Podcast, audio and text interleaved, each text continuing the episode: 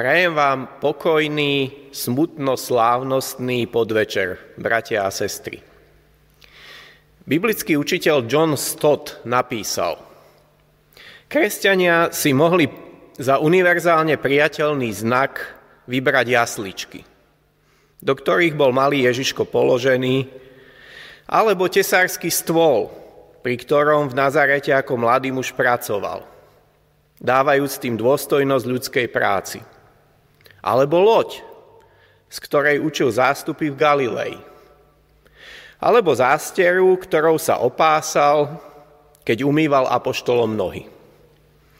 Čo by vypovedalo o duchu jeho pokornej služby. Potom tu bol tiež kameň, ktorý bol odvalený od hrobu, symbolizujúci jeho vzkriesenie. Ďalšími možnosťami boli trón ako symbol Božej zvrchovanosti, na ktorom Ján vo svojom videní uvidel Ježiša. Alebo holubica, symbol Ducha Svetého, zoslaného z neba na deň letníc. Každý z týchto siedmých symbolov by bol vhodným ukazovateľom na nejakú stránku pánovej služby.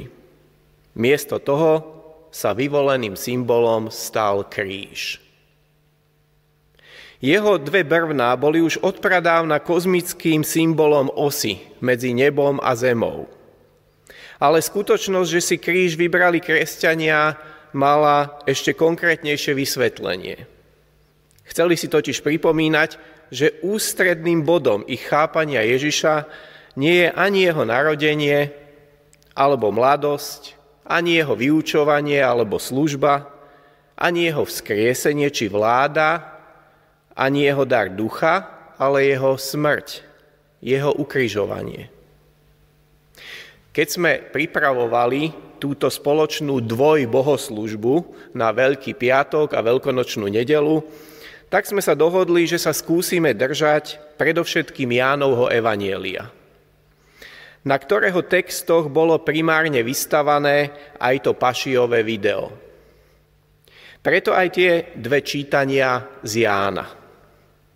V prvom z nich sme počuli dialog medzi Ježišom a Pilátom o povahe Kristovho kráľovstva. No a v druhom čítaní o tom, že Ježiš vedel, že je už všetko dokonané a tak aj povedal, je dokonané. Keď som sa však modlil za slovo na Veľký piatok, vnímal som, že mám prepojiť tie Jánovské texty aj s Pavlovým pohľadom na kríž. Preto to tretie čítanie z Pavlovho listu Korinským, venované práve slovu o kríži. Janovo evanielium je v mnohom písané inak ako synoptické. Napriek tomu, že evanielium podľa Matúša predstavuje Ježiša ako kráľa, práve v Jánových pašiách vidíme asi najzretelnejšie prepojenie medzi Ježišovým krížom a kráľovstvom. Boží syn má korunu, ale je strnia. Už úvod Jánových paší v Gecemánskej záhrade v 18. kapitole začína silne.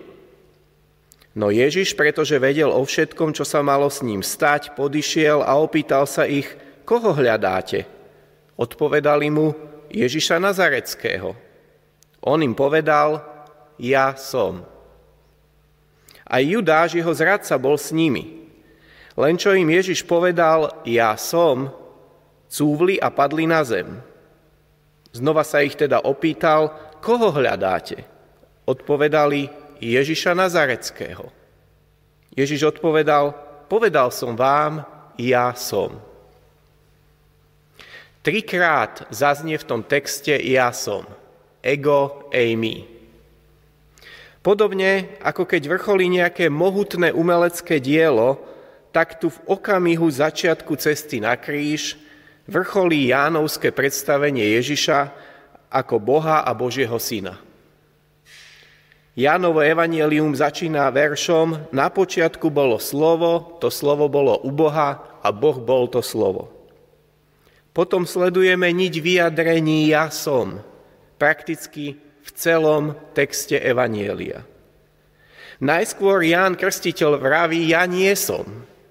A potom Ježiš odhaľuje svoju identitu v stretnutiach s Nikodémom, so Samaritánkou, s učeníkmi.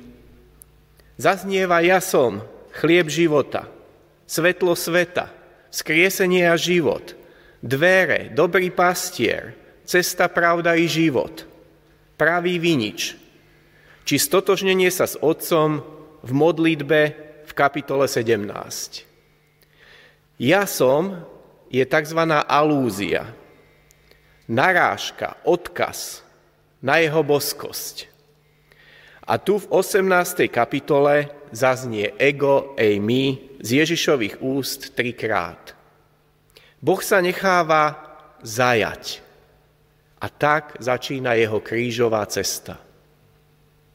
Ako píše katolický teológ Gerhard Lochfink, to, čo je v synoptických pašiových príbehoch len naznačené, u Jána sa stáva dôsledne stvárnenou témou. Ježiš je utrpením a smrťou korunovaný za skutočného kráľa Izraela. Kríž samotný je povýšením a oslávením. Z dialogu s Pilátom, ktorého časť sme čítali, a tiež z ďalších dejov, ktoré zachytáva Ján, idú až zimomriavky z prepojenia v úvodzovkách bezmocného a neskôr ukrižovaného práve s kráľovstvom a mocou. Jeho kráľovstvo nie je z tohto sveta. Ono má pôvod u Boha a je iného druhu. Ako píše biblický komentátor Brown, poukaz na to, že Ježišovo kráľovstvo nie je z tohto sveta, naznačuje odstup od akýchkoľvek v úvodzovkách svetských konceptov presadenia Božej vlády, židovských očakávaní, rímskych obav z politického rebelánstva, ale zrejme aj od v celku skoro sa objavujúceho sklonu kresťanov stotožniť Božie kráľovstvo s viditeľnou cirkvou. On sa na to narodil a na to prišiel na svet, aby vydal svedectvo pravde. Každý, kto je z pravdy, počuje jeho hlas. Pokiaľ ide o to druhé čítanie, vybral som ho preto, lebo z evangelistov len Ján zachytáva výrok je dokonané. Tetele stáj. Znovu silný dôraz na prepojenie Kristovho utrpenia, smrti a nastolenia kráľovstva. Z toho, že Ježiš vedel, že je dokonané a že to aj vyslovuje, je zrejmá aj, aj jeho dobrovoľná a zámerná cesta na kríž. V súlade s Otcovou vôľou, kvôli nášmu ľudskému hriechu. Práve evangelista Ján dáva silný dôraz vo svojich pašiach na to, že paradoxne celý proces napriek odsúdeniu na kríži má Ježiš pod kontrolou kráľovstvo kríža. Samozrejme v nedelu príde vzkriesenie, no z tetele stáj je už zrejmé, že všetko je dokonané. Čo to teda znamená, že je dokonané? Čo znamená Kristov kríž pre nás?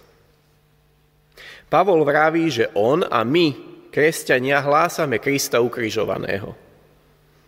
Môže sa to zdať bláznovstvom či pohoršením, no opak je pravdou. Aj apoštol pohanov v zhode s evangelistom Jánom vraví, že v kríži je Božia moc a múdrosť. Kríž znamená spásu, možnosť záchrany. Je to neskutočne bohatý koncept. Mohli by sme dlho rozoberať hlboké teologické pojmy spojené s významom kríža pre záchranu ľudstva pojmov ako zástupná obeď, odpustenie, spasenie, ospravedlnenie, vykúpenie, zmierenie. Toto všetko bolo Kristovou smrťou a následným skriesením dokonané. Na kríži je vlastne postavené všetko to dobré, čo sa s kresťanstvom za posledných 2000 rokov spája. Celá nová zmluva, nová entita s názvom církev, životy premenené vierou v ukrižovaného a vzkrieseného Krista. A množstvo ďalšieho, čo si dnes už ako spoločnosť ani poriadne neuvedomujeme. Táto centrálna udalosť kresťanstva sa odzrkadluje tak v našom kázaní a zvestovaní, ako aj v sviatostiach. Krst je iniciačný rituál, ktorým sa človek konvertita stotožňuje s Kristovou zástupnou smrťou na kríži. Večera pánova je neustálým pripomínaním si toho, že Ježišova krv a jeho telo boli obetované za naše hriechy. Jednoducho bez kríža nie je kresťanstvo. Aj dnes sú rôzne kvázi kresťanské teórie používajúce Bibliu, no snažiace sa v podstate obísť kríž. Tu by sme mohli hovoriť napríklad o tzv. evanieliu prosperity, alebo o v poslednom čase veľmi populárnom s človekom v strede stojacom deistickom, terapeutickom tzv. kresťanstve. Kríž tiež obchádza v niektorých kruhoch kresťan, e, kresťanov populárna viera v postupný morálny progres ľudstva počas histórie. Kríž nejde ruka v ruke ani s kresťanstvom ako primárne vlastníctvom politickej moci a agendy. Či s kresťanmi, ktorí sa povyšujú nad ostatných len kvôli tomu, že majú akúsi správnu životnú filozofiu. No jednoducho pokusy obísť utrpenie, smrť a kríž končia nakoniec z dlhodobej perspektívy mimo Krista. Páči sa mi, ako John Stott v knihe Kristov kríž píše o troch rozhodovaniach, ktoré konal Ježiš, jeho učeníci a ktoré sú aj každodenne pred nami počas nášho života. Nech už sme ktokoľvek a robíme čokoľvek. Rozhodujeme sa medzi sebectvom a obetavosťou, medzi mocou a službou a medzi pohodlím a ochotou trpieť či zapierať seba samého.